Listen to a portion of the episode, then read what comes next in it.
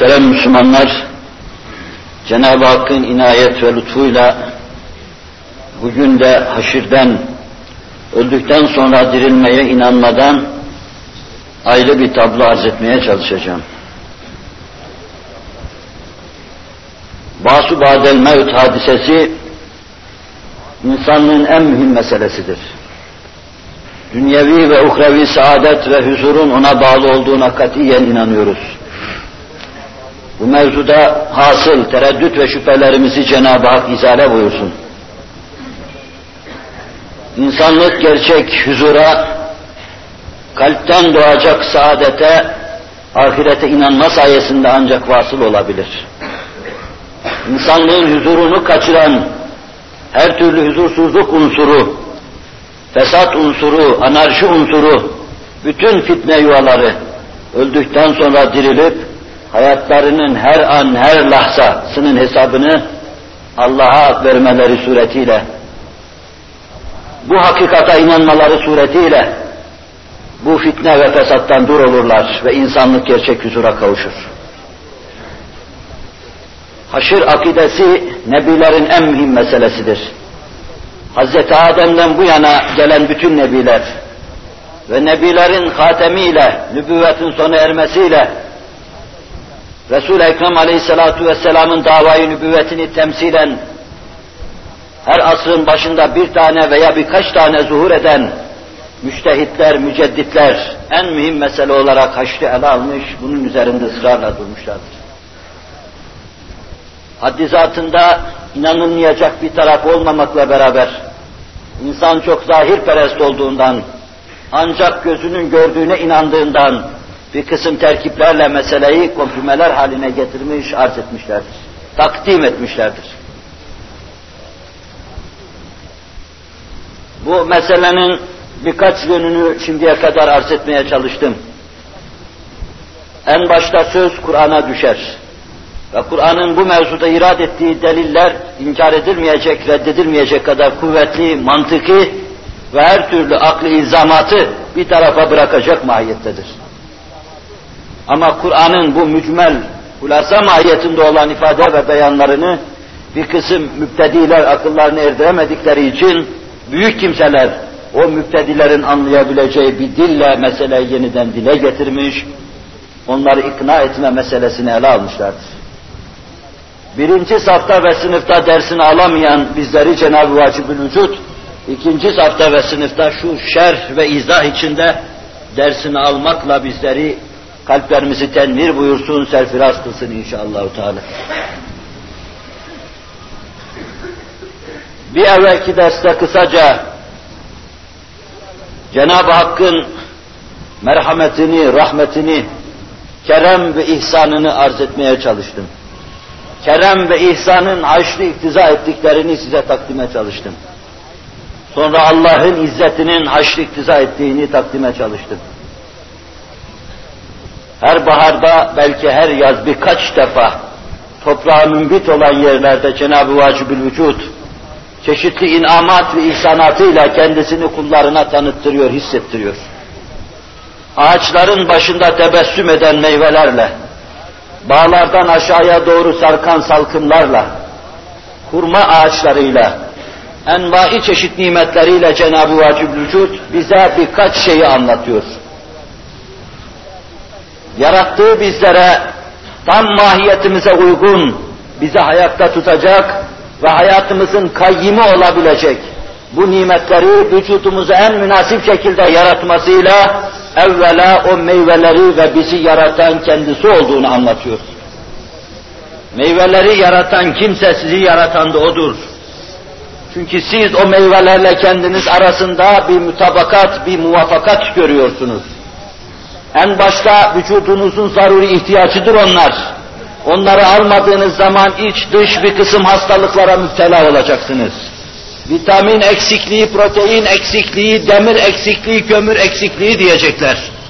Ve bunlar bazen sizin bakraçlarınızda, kazanlarınızda, güveçlerinizde kaynayıp da midenize inen şeylerle hasıl olmaktadır. Bazıları da ağaçların başında güneşin şualarıyla Allah tarafından pişirilmiş meyvelerle midenize inecek ve vücudunuzun zaruri ihtiyaçlarını karşılayacaktır. Dıştaki Allah'ın ihsanlarıyla ayrı bir ihsanı ilahi olan sizin varlığınız arasında sımsıkı bir alakanın mevcut olduğunu görüyoruz. Ve işte bu husus evvelen ve bizzat delalet ediyor ki, insanı yaratan, meyveleri, sebzeleri yaratan, insanın yediği bütün gıda maddelerini yaratan aynı Halik'tir. Veya dışta meydana gelen bu semerati ilahi kim meydana getirmişse, insanı yaratan da O'dur. Elmanın tadını almak için ağza tad alma kabiliyetini perçinleyen O'dur. Güneşin ziyasından istifade etmek için gözü ona göre hazırlayan ve senin göz çukuruna tespit eden O'dur. Havadaki itizazatı ve bundan zevk almayı, haz almayı yaratan kim ise, senin kulağında o zevk ve hazzı duyma, o sesleri duyma, istima etme kabiliyetini yaratan O'dur şefkat edilecek şeyleri, şefkat edilmesi gereken şeyleri yaratan kim ise senin kalbinde şefkat hissini yaratan odur. İradeyle halledilmesi gereken şeyleri yaratan kim ise sende iradeyi yaratan odur. Duaları kabul eden kim ise dua isteğini yaratan odur. Dua isteğini duaların kabulü için belki insanın içinde bir bakıma ikaz edici, tenbih edici, bir unsur olarak yaratmıştır. Biz Kur'an-ı Kerim'in saysanız sayamazsınız dediği afaki ve enfüsi bundan mütenahi nimetler karşısında evvelen ve bizzat bu iki şeyin tek elle yaratıldığını görüyoruz. Senin gözüne bir çift gözlük takan birisi, senin e, yüz yapını, gözlerinin mahiyetini, kulaklarının durumunu bilmezse uygun bir çift gözlük takamaz. Hiç düşündün mü? Güneşten gelen şuaların sana gelişi ve aksedişi, senin küre arz üzerinde bir müşahit olarak arzı didar edişin, ışık alıcı ve ışık verici bu iki varlık arasında münasebet kurma meselesi, seni ve güneşi bilen birisinden, baş, birisinden başkasını yapması mümkün müdür bunu? senin göz çukurlarına gözlerini tespit eden odur ki, güneşle senin arandaki mesafeyi bilir. Şuaların sana geliş keyfiyetini bilir. Senin göz yapının senin hayatın için en elverişli olan şekli bilir. Ve sonra gözlerini senin göz çukurlarını ona göre tespit eder. Güneşi de belli bir mesafede tutar.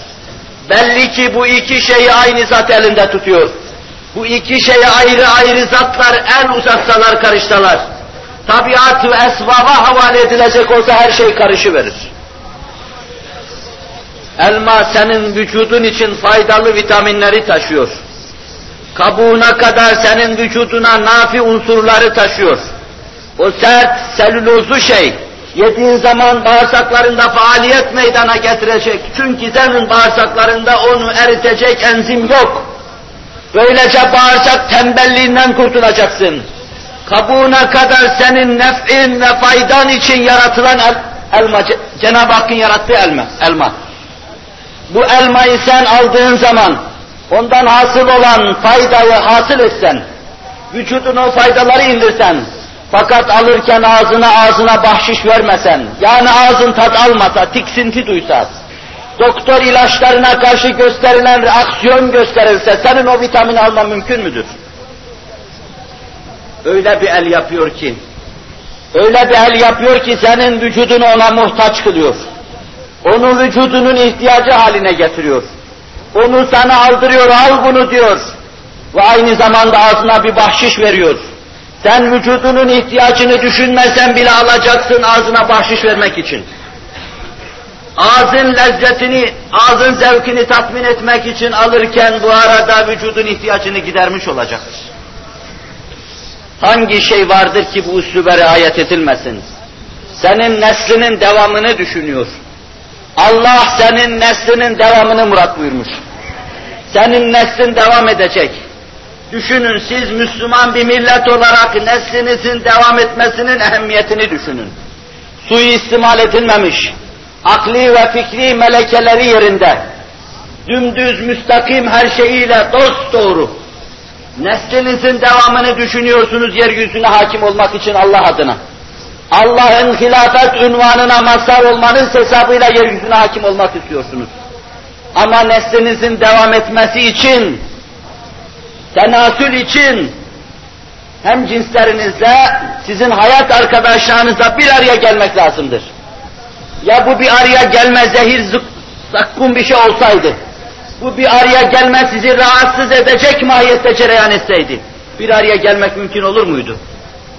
Doktorun ilacını alıyor gibi hayat arkadaşınızın yanına gitme durumu bahis mevzu olsaydı, neslin meydana gelmesine imkan olur muydu?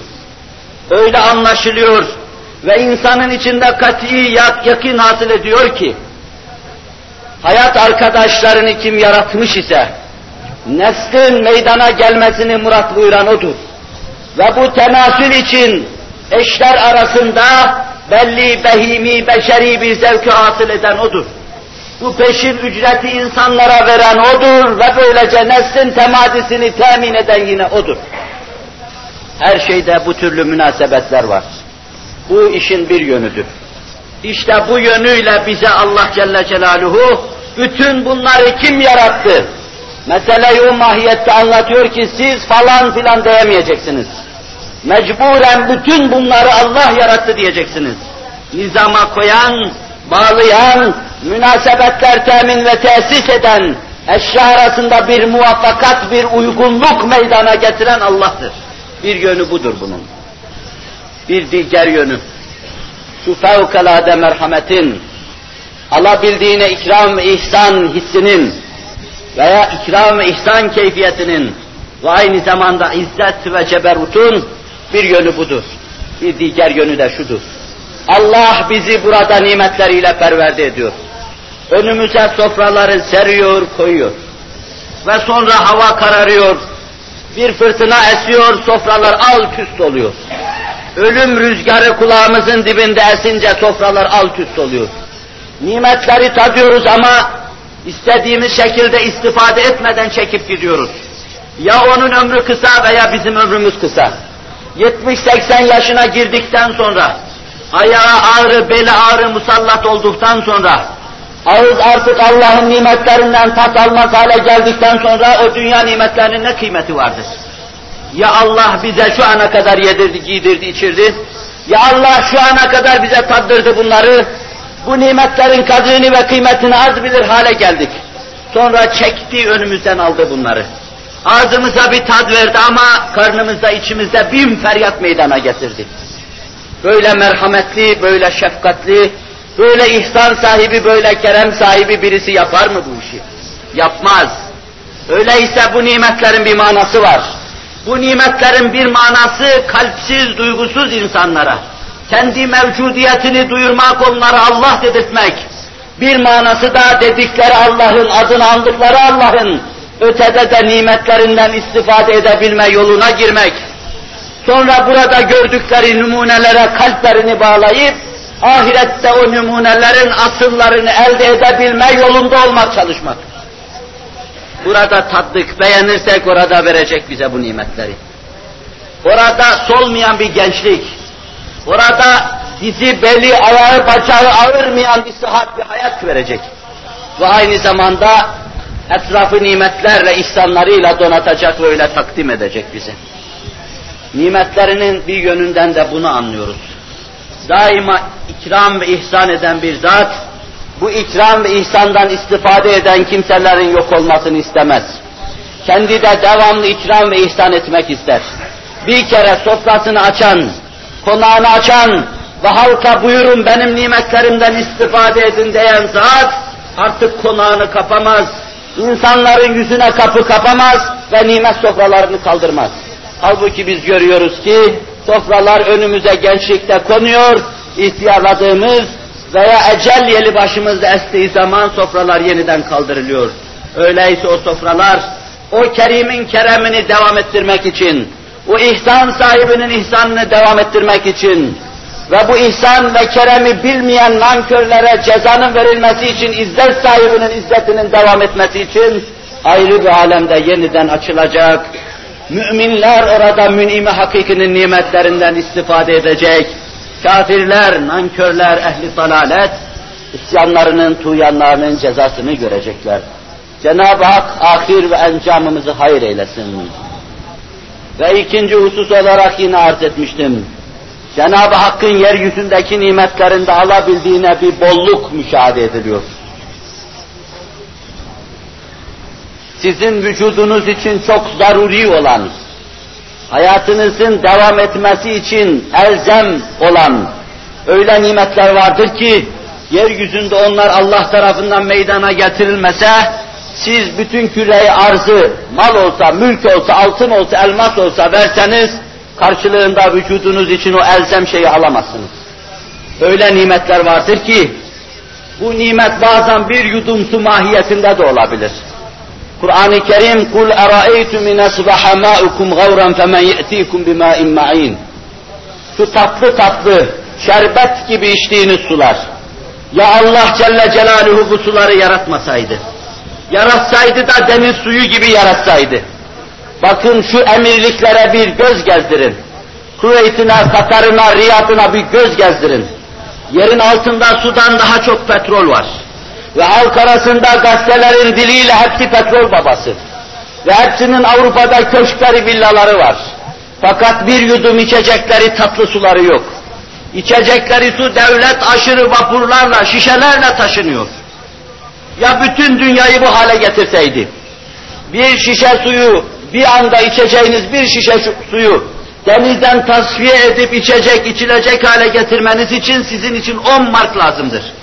100 Türk lirası vereceksiniz ki bir şişe su içesiniz. Halbuki çaylarınız tatlı su çağlıyor. Kaynaklar size habire tatlı su veriyor. Çeşmelerinizden harıl harıl tatlı sular akıyor. Nimeti ilahi ancak yokluğunu mülazayla anlayacaksınız. Bu sular yok olsaydı hayatınızı verirdiniz bir yudum su için. Ama Allah tarafından öyle bir bolluk var ki, siz istediğiniz her yerde rahatlıkla bunu temin edebiliyorsunuz. Fakat nankör olan insanlık, bu sonsuz nimetler karşısında Allah'ın azametini, Allah'ın izzetini, Allah'ın ihsanını ve Allah'ın keremini düşünemiyor. Düşünse serfuru edecek. Bolluk var Allah'ın nimetlerinde. Yediğiniz bir tek elma sizin iktidarınıza verilseydi bunu hasıl edemeyecektiniz. Ama küre azba ve bahçelerinde öyle mebzuliyetli oluyor ki adeta çöplüğe atılıyor gibi sokaklar dolup taşıyor. Rahatlıkla tenavül ediyorsunuz. Alıp ve yiyor vücudunuzun ihtiyacını karşılamış oluyorsunuz. Hangi meyveyi ele alırsanız alınız, sizin imkanlarınıza ve tezgahlarınıza verilse, gücünüze bin kat güç katılsa, yeryüzündeki bütün fabrikaları seferber etseniz, batılı mütehassısın dediği gibi ağaçların yaptığı şu şekerlemeleri, şu terkibi yeryüzünde yapabilecek fabrikaları icat ettiğimiz zaman insanlığı huzura kavuşturacağız. Ama bunlar bedava oluyor. O kadar bedava ki kemik gibi bir ağacın başında onun neşrettiği karbondioksitteki yuttuğunuz zaman ölürsünüz. Güneşin şualarıyla karşı karşıya gelince zıt iki şeyden, ikisi de belki bir bakıma sizin için zararlı olan şeyden, bu tatlı şekerlemeleri, ağzınızın suyunu akıtacak nimetler Allah Celle Celaluhu yaratıyor. İsraf yok onda. En pis gibi görünen, zahiren en zararlı gibi görülen şeylerden Allah Celle Celaluhu sizin için en nafi hulasaları meydana getiriyor. Bu husus üzerinde de az dahi olsa durmaya çalışmıştım. Ve bugün de Cenab-ı Hakk'ın yeryüzünde sonsuz şefkatine dikkatinizi rica edeceğim. Yeryüzünde çok açık olarak bir şefkatin hüküm ferma olduğu müşahede ediliyor. Şefkat acıma hissidir. Şefkat bir mazluma merhamet etme hissidir. Şefkat ağlayanın ağlamasına kulak verme işidir. Şefkat bir yaralıyı, bir bereliyi, bir arızalıyı, bir musibet zedeyi tedavi etme işidir. En küçük daireden en büyük dairelere kadar bu şefkat hissinin hüküm ferma olduğunu görüyoruz. Sizin eliniz yaralansa, siz onu tedaviye koyulsanız, inanın Allah'ın merhameti ve şefkati olmasa, İnanın kanın yaralanan o yarayı nesçetme durumu olmasa, o mekanizmayı Allah çalıştırmasa, siz o yarayı asla ve kat'a kapatamazsınız. Kapanmayan yaralar görüyoruz, size bir şey anlatmıyor mu? Çok ciddi ameliyat iktiza eden bir hastalık karşısında, ameliyat masasına bir insanı yatırmadan evvel hekimler baş başa verip düşünüyorlar. Ya bir şeker arızasıyla, ya yaşlılık bilmem nesiyle, biz bunu ameliyat edersek bu yarayı kapatamayız diyorlar. Ve öyle ameliyat olan kimseler görüyorsunuz ki aylarca belki senelerce yaralara akıp gidiyor, kapanmıyor yara. Allah kapatmazsa kapatmıyor. Ya şeker nispetini yükseltiyor, hekimin aklının alamayacağı ya pangrası bilmem ne yapıyor, ya ensülinin dengesini bozuyor, kapatmasa kapatmıyor Allah Celle Celaluhu. Yaranın kapanmasındaki şefkati müşahede ediyor musunuz? Bir yeriniz derin dahi kesilse, parmağınızı sıkıca kapayı verseniz veya pamuk gibi bir şey yaksanız daha yanarken külünü bası verseniz, kana bir imkan tanıyıverseniz, beş dakika içinde o yarayı nescedecek, kapatacaktır. Adeta oraya sırtında yama taşıyor gibi, kanınızın içindeki o küçük kürecikler, hemen o deliği kapatı verecekler, kanınızın akmasını önleyecekler, yoksa ölürsünüz. Size Allah merhamet ediyor. Ama ne ile merhamet ediyor? Ancak mikroskopun altında gördüğünüz, göreceğiniz kanınızın içindeki küçücük yuvarlacıklarla merhamet ediyor. Allah Celle Celaluhu yavrulara merhamet ediyor. Yavrular üzerinde ciddi bir şefkati müşahede ediyoruz. Dünyaya gelen ve en saf, en temiz gıdalara ihtiyacı olan o yavruları Allah nasıl besliyor? Anne karnında nasıl besliyor? Geçen derste arz ettim. Rahmin cidarlarını, onların istifade edebileceği gıdalarla donatıyor, merhamet ediyor. Anne karnının, meşimenin, bizim dilimizdeki meşimenin bütün duvarlarını, onun için zaruri gıdalarla donatıyor. Yani adeta raflar koyuyor oraya, buraya pirinci, buraya unu, bu, buraya buğdayı, buraya sabunu, buraya kömürü, buraya demiri yerleştiriyor. O küçücük hayvancık sperm, kuyruğunu sallaya sallaya içeriye giren canlı, oraya geldiği zaman o iç içe karanlıklar içinde rahat beslensin diye merhamet ediyor, hazırlıyor. Anneyi ona hadime haline getiriyor. Anne ona hizmet ediyor. O annenin aldığı gıdalardan istifade ediyor. Bunu çeşitli vesilelerle Haris Rahmi arz etmiştim. Yavru dünyaya gelirken öyle bir gıda Allah Celle Celaluhu onun için yaratıyor ki bu gıda ilk dünyaya geldiği an anne karnındaki gıdayla dıştaki gıdanın bir bakıma karışımıdır. İlk yavru yapan insan ve hayvan sütten farklı bir süt meydana getirirler. O yavrunun ilk zaruri ihtiyacı odur. Bu normal süt gibi olsa intibak edemediği dünya hayatında ya ishal veya başka bir rahatsızlık olacak.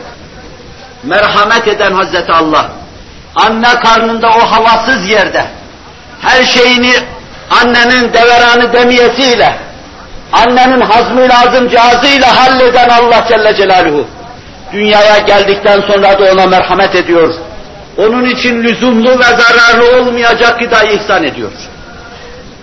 Anne sütü hiçbir gıdanın yavru üzerinde hasıl edemeyeceği tesiri hasıl ediyor.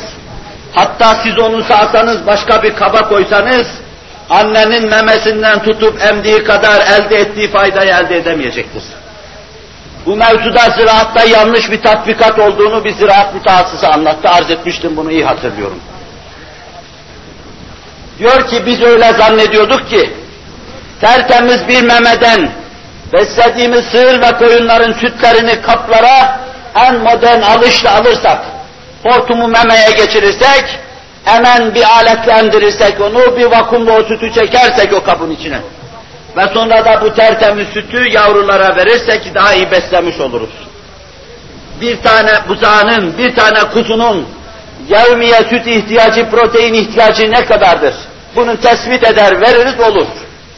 Fakat gördük ki diyor, annenin memesini doğrudan doğruya tutan, zaruri gıdasını alan buzağıyla diğerleri arasında azim bir fark meydana geldi.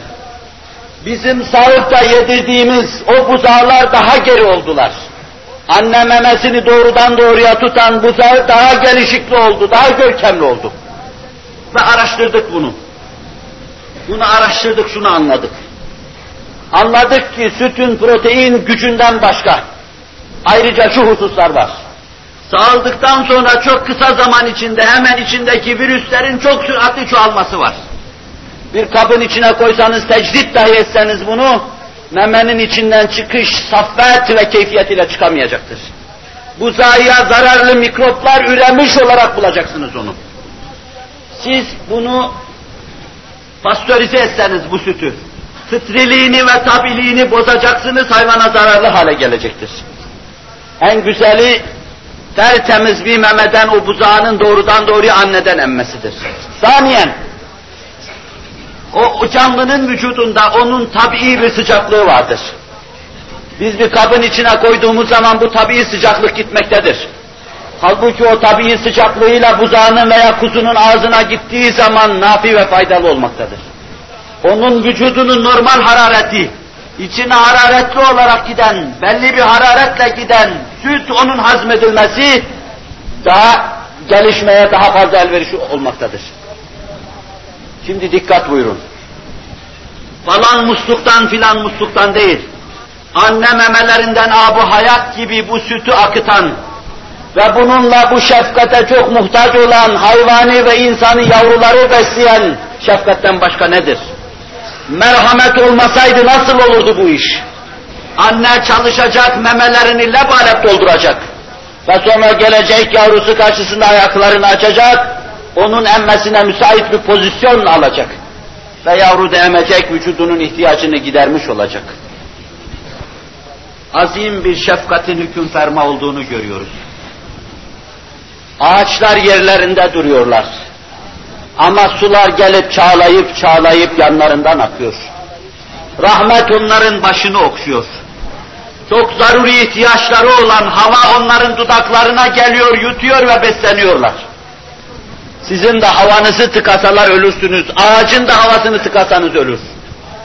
Ağaca kendi ihtiyacı olan karbondioksiti vermeseniz ölür. O da kurur. Onun ihtiyacı olan havayı Allah Celle Celaluhu merhameten onun ayağına getiriyor. Olan bir şefkati düşünmedikten sonra ağacın beslenmesini, meyve vermesini, çiçek açmasını da izah edemezsiniz. Azim bir şefkatin hüküm ferma olduğunu görüyoruz. Şimdi en küçük varlıktan en büyük varlığa kadar böyle her şeyde şefkatini gördüğümüz ve müşahede ettiğimiz Allah Celle Celaluhu. Dikkat buyurun. Mümkün midir ki o şefkate çok muhtaç, beka arzusuyla yanıp tutuşan insanın beka gibi bir arzusunu yerine getirmesin. İnsanı dünyada bu kadar nimetlerle perverde etsin de sonra insanı idam ebediyle yok etsin. Kabirle insanın varlığını ve hayatını sona erdirsin. Ebedi bahçeler açmasın. Orada ona ebedi nimetler vermesin. Ebedi nimetlerle serfiraz kılmasın. İnsan ebed arzu ediyor. 90 yaşına dahi girse, eğer hayattan çok tedirgin değilse, hayatın kendisini tazdik etmesine rağmen, hayattan bıkan, bezen, ölümü arzu eden insan göremezsiniz. İnsan ebed arzu ediyor. Bu ebed arzu eden insanın ebed arzusunu yerine getirmemek merhametsizliktir, şefkatsizliktir, bir bakıma zulümdür. Halbuki yeryüzünde hüküm ferma olan bir şefkat müşahede ediyoruz. Müşahede ettiğimiz bu şefkatle intikal ediyor ve bir hükme varıyoruz.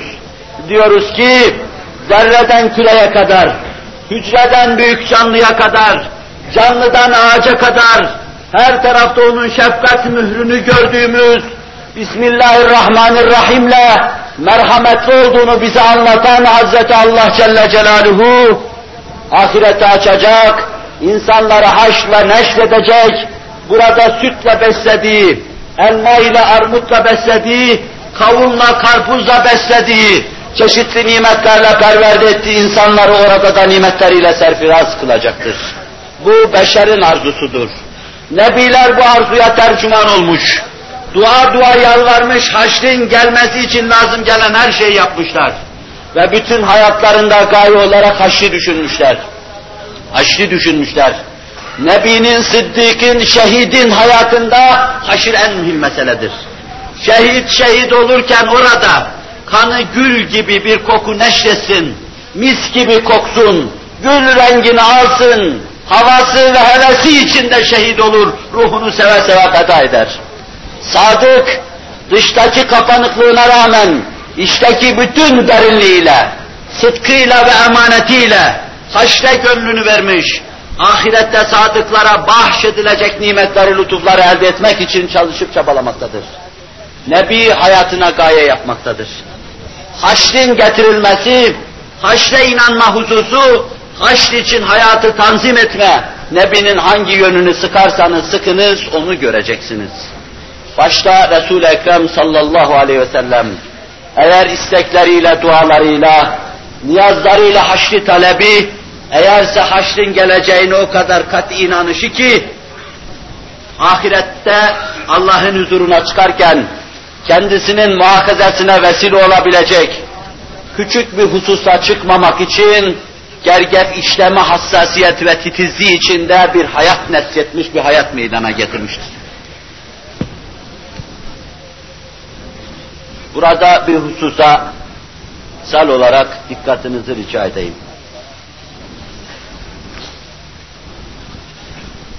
Belki cemaat der ki, çokları demez de yani, öldükten sonra dirilmeye inanmıyor muyuz? Ben şahsen henüz tamam inanamadım. Çünkü inansam ha, şu vaziyette olmam. Ömer bin Abdülaziz devlet reisi sabaha kadar Kur'an-ı Kerim'den bir ayeti okuyarak yani onlar orada boyu 70 lira olan zincire vurulurlar ayetini okuyarak hıçkıra hıçkıra ağlıyordu. Halbuki bizim camiye gelişimiz bile öyle hoyratça ve kabaca ki Mevla'nın huzurunda kalp ona müteveccih alabildiğine bir hassasiyet ve dikkatle onun huzuruna gelmiş olmanın havasıyla yaşamamız gerekirken ya bağdaş kurar otururuz ya esneriz. Allah'ın huzurunda esneme ne demektir? Esneme şeytandan ve insanın laubaliliğinden ve gayri ciddiliğinden gelir. Mevla'nın huzurunda oturan insanın esnemesi tasavvur edilir mi? Demek ki kalp ölü. Cenab-ı Hak bu mezarı müteharik ölüleri nefsin dahil ihya buyursun. Bu haşr olacaktır. İnanacaksın da ödün kopacak. Bahsedildiği zaman canın dudağına gelecek. İnanmadığın için laubalisin. Ben de öyle, sen de öyle. Ben tam daha inanamadım. Bunları anlatırken size kendim inanmaya çalışıyorum. Kendime telkin ediyorum. Niyetiniz varsa benimle beraber dinleyin, inanın. Hayatınızı bir iç ıstırabı ve iç derinliği halinde nesçetmeye çalışın. Koskoca devlet reisini hıçkıra hıçkıra ağlatan haşir, sizin içinizde bir ürperti meydana getirmiyorsa yıkılsın öyle iç, yıkılın gidin. Haşir akidesi zaruri. İşte insanlar inanmadığı için ben de ısrarla üzerinde duruyorum. Yarına çıkacağından daha kat'i bir inançla öldükten sonra dirileceksin soluklarının hesabını Allah'a vereceğine inanarak yaşayacaksın. Şu soluğunu aldın içeriye çıkarmasan ölürsün. İçer dışarıya verdin içeriye almasan ölürsün. İki defa hayatını bağışlıyorum, bağışladım. Hesabını ver bunun diyen Allah'ın huzuruna çıkacağına inanacaksın. Cenab-ı Hak gafletimizi izale buyursun inşallah. Teala. Haşir akidesi Nebi'nin baş gayesi. Hayat ona göre tanzim ediliyor. Nebi hayatında nübüvvetten evvel ve sonra bir tek defa yalan söylememiş. Bir kerecik hiyanette bulunmamış. Bir kerecik aldatmamış kimseyi. Bir kerecik kimsenin ırzıyla oynamamış. Bir kerecik kimseye sövmemiş. Çarşıda, pazarda bu arz ettiğim şeyler en muteber sahabinin ifadeleri içinde Resul-i Ekrem'in ahvali hadisleridir, ahvali durumudur, efali durumudur.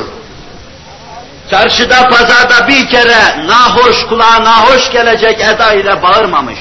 وَلَا سَخَّابٍ diyor Hazreti Ayşe. Sağı solu kıracak şekilde bağırıp çağırmazdı. Her tarafından nezahat dökülürdü. Nübüvvetten evvel ve nübüvvetten sonra Allah'ın haram ettiği şeye elini uzatmamış. Allah'ın haram ettiği bir manzaraya gözünün kapağını kaldırıp bakmamış.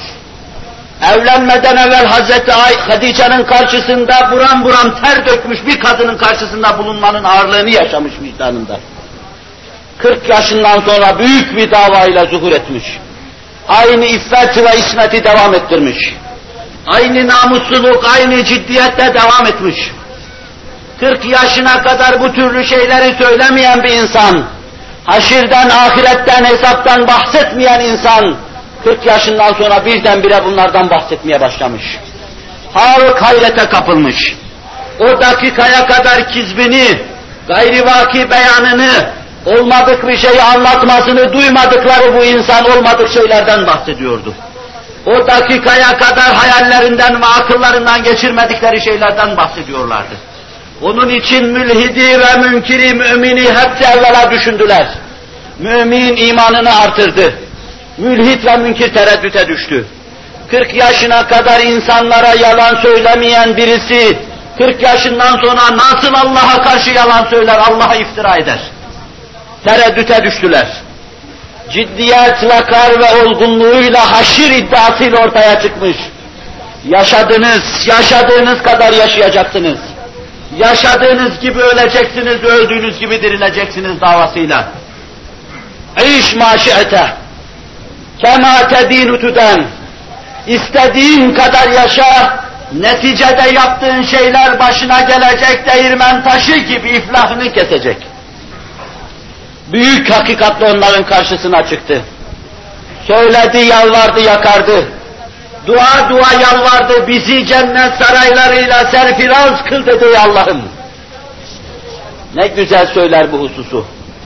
Bütün efadili ben Adem arkasına alan, arz üzerinde duran, arşe müteveccihen el kaldıran, şu şerefi nevi insan ve feridü kevnü zaman ve bir hakkı hatemi divanı nübüvvet bak ne istiyor? Beka istiyor, lika istiyor, sözüyle ne güzel anlatıyor bunu.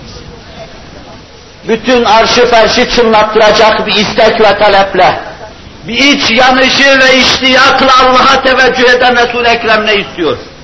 Seni mesud edecek bekayı likayı istiyor. Bekanın ve likanın yolunda olmanı arzu ediyor, şiddetle arzu ediyor. Ve hayatını da ona göre tanzim ediyor.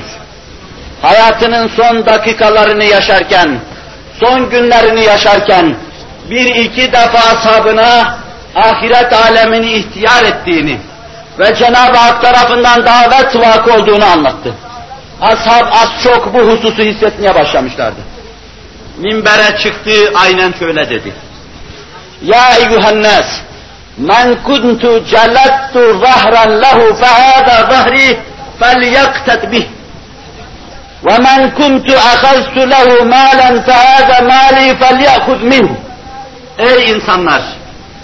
Ben her kimin sırtına bir vurmuşsam, ona eziyet etmiş isem, işte bu benim sırtımdır, gelin vurun, Allah'ın huzuruna çıkacağım, kavet yapalım, kısas yapalım buyurmaktadır. Ey insanlar! Ben her kimin malından bir şey almışsam, işte ortada bulunan servetim budur. Gelsin kimden ne almışsam onu alsın diyecek kadar bu mevzuda hassasiyet gösteriyor. Gözü yaşlı asabın karşısında. Değil öyle sırtlarına vurulma mevzu. Onun vefatı karşısında seve seve herkes kendi kafasını verecek kadar ona bağlı olan ashab karşısında. Onların gözyaşlarıyla mukabele etmesine rağmen Allah Resulü sallallahu aleyhi ve sellem gelin sırtıma vurun ta mahkeme-i kübrada bu işin hesabını vermeyelim diyordu. Neyin ifadesiydi bu? Nebi telkin ederken, tahakkuki için dua ederken, bütün gönlüyle bağlandığı bir hakikata göre hayatını ayarlama, tanzim etmenin ifadesiydi. Hareketini elbette Cenab-ı Vacib-ül Vücut değerlendirecek, baki saadet sarayları aç açacak, burada bütün ehli imanın Nebi'nin diliyle beraber istediği beka lika gibi bir arzusunu, cennet ve cemalullah gibi bir arzusunu isaf edecek, bizi de mesut kılacak. Cenab-ı Hak cennet yoluna bizleri hidayet eylesin. اَعْمَلُوا فَكُلُّمْ مُيَسَّرٌ لَهُ Amel edin, herkes hangi istikametteyse, hangi yolda gidiyorsa, o yolun erkanını yaşayacaktır. Cennetlik misiniz, cehennemlik misiniz? Davranışlarınıza baktığınız zaman ümit var olabilirsiniz. İbadetin ıstırabı altında, devamın aşkı ve şevki altında, Allah'a imanın gönüllerinizde hasıl ettiği mesuliyet duygusu altında ve haşirde Allah'a hesap verme ezikliği altında yaşıyorsanız, ümit var olabilirsiniz, cennetin yolundasınız. Laubali iseniz, günahlar içinizde burkuntu meydana getirmiyorsa, gafletinizden tedirgin değil iseniz, lâgi ve lahi iseniz, Allah encamınızı hayırlı etsin, cehennemin yolundasınız. Korkun. Bu hususta da sizlere Cenab-ı Hakk'ın sonsuz merhametinin haşli ve neşli iktiza ettiğini arz etmeye çalıştım.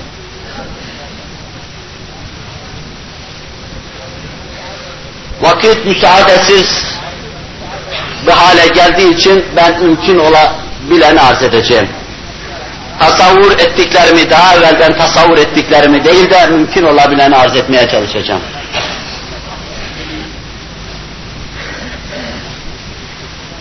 Bir ikinci husus olarak Cenab-ı Hakk'ın Cemal isminin, Cemil isminin cemal sıfatının yeryüzünde tecelli etmesiyle bütün bağların ve bahçelerin alabildiğine süslü ve zinetli hale gelmesi. Bahara baktığımız zaman, yaza baktığımız zaman insanın gözlerini kamaştıracak bir keyfiyette arz idare ettiğini müşahede ediyoruz. Bunlar o güzeller güzelinin güzelliklerinden çeşitli perdeleri aşarak gelen bir kısım cilvelerden ibarettir. Yeryüzünde mevkelenen ve cilvelenen bütün güzellikler, onun Cemil isminin, cemal sıfatının zayıf gölgelerinden ibarettir. Bu güzelliklere baktığımız zaman yeryüzünde bir güzelliğinde şefkat gibi hüküm ferma olduğunu müşahede ediyoruz. Öyle güzellik ki yine o söz sultanın ifadesiyle tekeneyi semavatı seyre celbedecek bir cazibedarlık görünüyor. Melekleri baharda koşturup yeryüzünü seyrettirecek bir cazibedarlık ishar ediyor. Hatta ahiretin hassiz güzelliğini görmeyen bir kısım aşıkları bülbül haline getiriyor, dile getiriyor, şiirler yazdırıyor bahar hakkında. Bahar hakkında destanlar meydana getirtiyor, o kadar güzel yaratıyor. Yan sularından, şakıyan kuşlarına kadar, mışıl mışıl birbirine dokunup sert ses çıkaran ağaç yapraklarına kadar, gözün bütün zevk kabiliyetlerini okşayan ve onlara hitap eden bütün güzelliklere, rengarenk çiçeklere kadar her şeyle yeryüzünü donatıyor ve sonra hazan mevsiminde yıkıcı alıp götürücü bir badı harup diyeyim, bir badı hazan estiriyor, her şeyi hakile yeksan ediyor.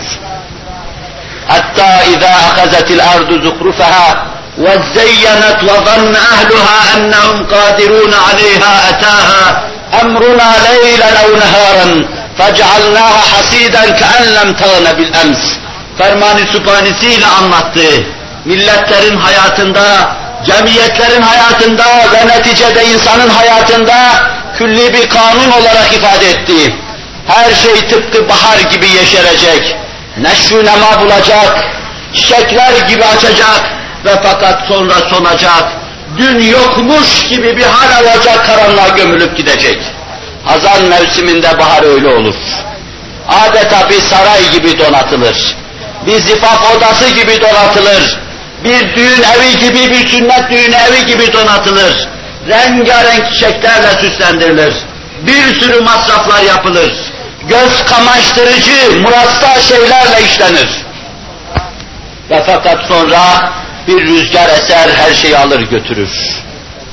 Bu neyi gösterir? Bu umumi değişmeler, umumi tahabbüller, otların, ağaçların, meyvelerin, çiçeklerin hayatında bir ömür olduğunu, ve yine bunların hayatında bir yeniden diriliş olduğunu gösterir. Yok olan her şey yeniden bir baharda meydana geleceğini gösterir. Mesela şöyle bir saray düşünelim. Öyle bir saray ki içinde insanın hayalinden, aklından geçen her şey mevcuttur. Hatta hayaline ve aklına gelmeyen şeyler de mevcuttur. Ağzın bütün zevklerine cevap verecek, hitap edecek nimetlerle donatılmış sofralar. Gözün bütün zevklerini okşayabilecek renklerle süslenmiş murassa şeyler. En güzel yataklar, atlastan yataklar. İnsanın iç ve dış bütün arzularına cevap verebilecek stilde yapılmış binalar, tatlı kombinezonlar, mükemmel resimler ve suretler, otundan ağacına kadar her şeyin ve bütün hevamından, haşeratından en büyük hayvanlarına kadar her türlü hayvanın donattığı, süslediği bir hayvanat bahçesi, bir botanik bahçe, bir tarafıyla bir zifaf evi, bir düğün evi tasavvur edin. Böyle bir saray düşünün. Sonra bu sarayın içinde bir kısım misafirleri, bir kısım misafirleri beraber müşahede edin. Gelsinler o sarayda muvakkaten kalsınlar. Bir gece yataklarda yatsınlar. Yatak onların ağırlığını, onlar yorganların ağırlığını hissetmeden çekip gitsinler. O çeşit çeşit nimetlerle donatılmış sofraların başına otursunlar. Ancak bir ikisinden azıcık tatsınlar. Ya o meyvelerin ömrü vefa etmesin veya onların ömrü vefa etmesin sonra çekilip gitsinler o misafirler. O nimetlerden gerektiği gibi istifade edilemesin. Belki sadece bakılsın, hayallerde, ruhlarda bir kısım resimler resmedilsin. Sadece işte bir kısım resimler resmedilsin. Ondan sonra çekip gitsinler. Siz şöyle diyeceksiniz. Bu sarayı bu şekilde hazırlayan, donatan, tezyin eden, tefriş eden ve bir kısım mahluklarıyla teşrifatçılık yaptırtan, bu saraya gelen misafirleri hoş karşılayan, bu mihmandarı kerim israf ediyor. Bu saraydaki nimetleri bize gösteriyor fakat tatmıyoruz, doymuyoruz. Yataklardan, atlas yataklardan gerektiği gibi istifade edemiyoruz. Şu abı hayat gibi sulardan içemiyoruz. Şu burcu burcu koku neşeden, çiçeklerden, güllerden gerektiği gibi koklayamıyoruz. Şu etrafımızda şakıyan bülbüller daha şakırken hayat kapanıyor, her şey bitiyor ve biz sönüp gidiyoruz. İsraf yapıyor diyeceksiniz. O sarayı böyle sizin için hazırlayan, gidip içinde misafir kalmanız için tefriş eden ve tezyin eden zat hakkında müsrif nazarıyla bakacaksınız. Ya öyle bakacaksınız veya diyeceksiniz ki, bu saray öyle birisi tarafından hazırlanmış ki, bizim buraya gelmemizi temin eden ve bizi buraya gönderen zat, bu sarayı hazırlayan zattır. Bu saray birisi tarafından hazırlanmıştır. Nimetlerin konuluşu ve yerleştirilişi gösteriyor ki kendi kendine olmamış bunlar. Bu saray kendi kendine bu vasiyeti almamış. Böyle düşüneceksiniz. Keza bizler misafirleriz diyeceksiniz. Bu saraya uğradığımız gibi daha başka saraylara da uğrayacağız. Nitekim bundan evvel nice yerlere uğradık. Mesela zerrat alemine uğradık. Mesela moleküller haline geldik. Mesela küçük bir canlı olarak bir rahmi madere gittik bir sperm olarak. Mesela orada bir cenin olarak geliştik. Mesela dünyaya geldik, anne kucağında beslendik ve barındık. Buralara uğradığımız gibi dünyaya da uğradık. Resul-i Ekrem'in ifadesiyle mali ve mali dünya ma ana illa kerakibin istadalla tahta şeceretin sümme raha feterekaha ne alakam var benim dünya ile? Benim dünya ile olan münasebetim şundan ibarettir. Ben bir yolcuyum. Bir ağacın altında geldim, muvakkaten oturdum. Sonra çektim, gittim ve her şeyi orada bıraktım. İşte ben, işte dünya bundan ibarettir. Uğradığımız çeşitli menzillerden, uğradığımız yerlerden bir tanesi de dünyadır. Dünya bir misafirhanedir, biz de misafirleriz. Fakat mihmandar-ı kerimin isni dairesinde hareket etmek lazım. O sofraları öyle hazırlayan, donatan zatın emri ve izi dairesinde hareket etmek lazım. Orada güzel resimler tespit etmek, o nimetleri numune bilmek, öbür alemde verecekleri nimetlere karşı iştahı açmak ve bunları onun için teşvikçi olarak kabul etmek, öyle düşünmek, öyle izan etmek, öyle yaşamak lazım. Cenab-ı Hak bu izana ulaştırsın, bu idraka ulaştırsın bizleri inşallah. Teala. Dünya böyle bir saraydır. Bizim kerim ve ihsan sahibi olan konak sahibimiz Hazreti Allah'tır Celle Celaluhu. Çeşit çeşit içinde yüzdüğümüz nimetler içinde bizi muvakkaten yüzdürdükten sonra bu nimetleri hemen elimizden alıveriyor. Gençliğin daha tadını tuzunu görmeden elimizden gidiyor. Sıhhati kaybediyoruz ve bir daha elde edemiyoruz. Nimetlerden gerektiği gibi istifade etme kabiliyetini de kaybediyoruz. Belki evimizin içinde daha evvel başka şekilde alakadar olduğumuz şeylere karşı alakadarlık nispeti azalıyor. Hatta gün oluyor, dem oluyor ki ağzımıza koyduğumuz Allah'ın nimetlerinin tadını dahi almıyoruz. Belki bazen bize bu nimetlerden artık yemeyin diyorlar. Kimisi gaz yapıyor, kimisi midemizi ifsad ediyor, kimisi hastalığımıza dokunuyor. Bu nimetleri az diyoruz. Bir üzüm tanesi yiyoruz, aynı zamanda yüz tane tokat suratımıza iniyor.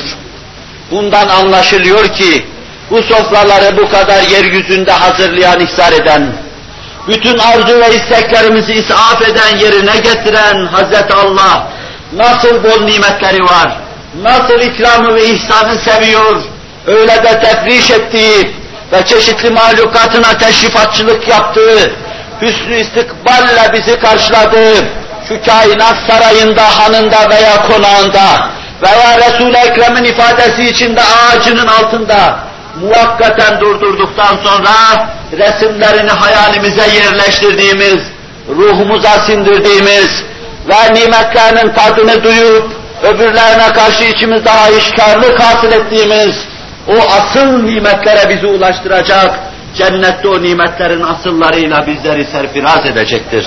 O nimetlerle bizi perverde kılacaktır. O gün herkes burada iyi anlamanın, güzel davranmanın mükafatını görecek. Burada körler ve sağırlar gibi yaşayanlar, ısyan ve tuğyanlarının cezasını müşahede edecekler. فَأَمَّا مَنْ اُوْتِيَ كِتَابَهُ بِيَمِينِهِ فَيَقُولُ هَاُمُ اقْرَؤُوا كِتَابِيَهِ Kitabını sağ tarafından alan, etrafındaki insanları çağıracak, yümlü bir hayat yaşayan, hayatında bereket olan, hadiselerin yanından, eşyanın yanından körler sağırlar gibi geçmeyen, her şeyin manasını çok iyi kavrayan, idrakını yaşayan yümünlü insanlar yani sağcılar, defterlerini sağdan alanlar, ha umukravu kitabiye, gelin ha işte bu kitabı okuyun diyecekler. Kitabın her satırında tefekkür var. Kitabın her satırında ilim ve irfan var. Kitabın her satırında Allah marifeti var. Ve kitabın hiçbir satırında gaflet yok. Kitabın hiçbir satırında esneme yok. Kitabın hiçbir satırında lağviyat ve lehviyat yok. Kitabın satırında sıcak döşeyi Allah için terk etme var. Kitabın satırlarında gece teheccüd var. Kitabın satırlarında gecenin karanlık zülüfleri üzerinde gözyaşı var. İç ıstırabı var. Derinden derine inleme var. Ha umukravu kitabiye. Ha işte kitabım gelin okuyun. İnni zanantu enni mulaqin hisabiye. Zaten ben katiyen inanmıştım ki diyecek. Allah'la bir gün karşı karşıya geleceğiz. Ben buna katiyen yakın, yakın hasıl etmiştim. Allah'la mülak olmayı şiddetle arzu ediyordu zaten mümin. Kitabını sağından alan Allah'ın likasından hoşlanıyordu. Men ahabbe lika Allah habballahu likah. Ölüp de Allah'ın huzuruna gitmek, cennet nimetlerinden istifade etmek arzu ve iştiyakın içinde yaşayanı Allah karşısına almadan hoşlanır. Men keriha lika Allah kerihallahu likahu. Ölümden korkan, kabirden ürken, hayata bağlanan, Allah'ın huzuruna gitmeyen talihsizler var ya, bunlar nasıl ahirete gitmeden nefret ediyorlar, Allah da onları karşısına almadan nefret eder. Men kerihe lika Allah kerihallahu likahu. Hafizanallahu ve iyyakum. Allah bizi de sizi de muhafaza buyursun bu kötü encamdan.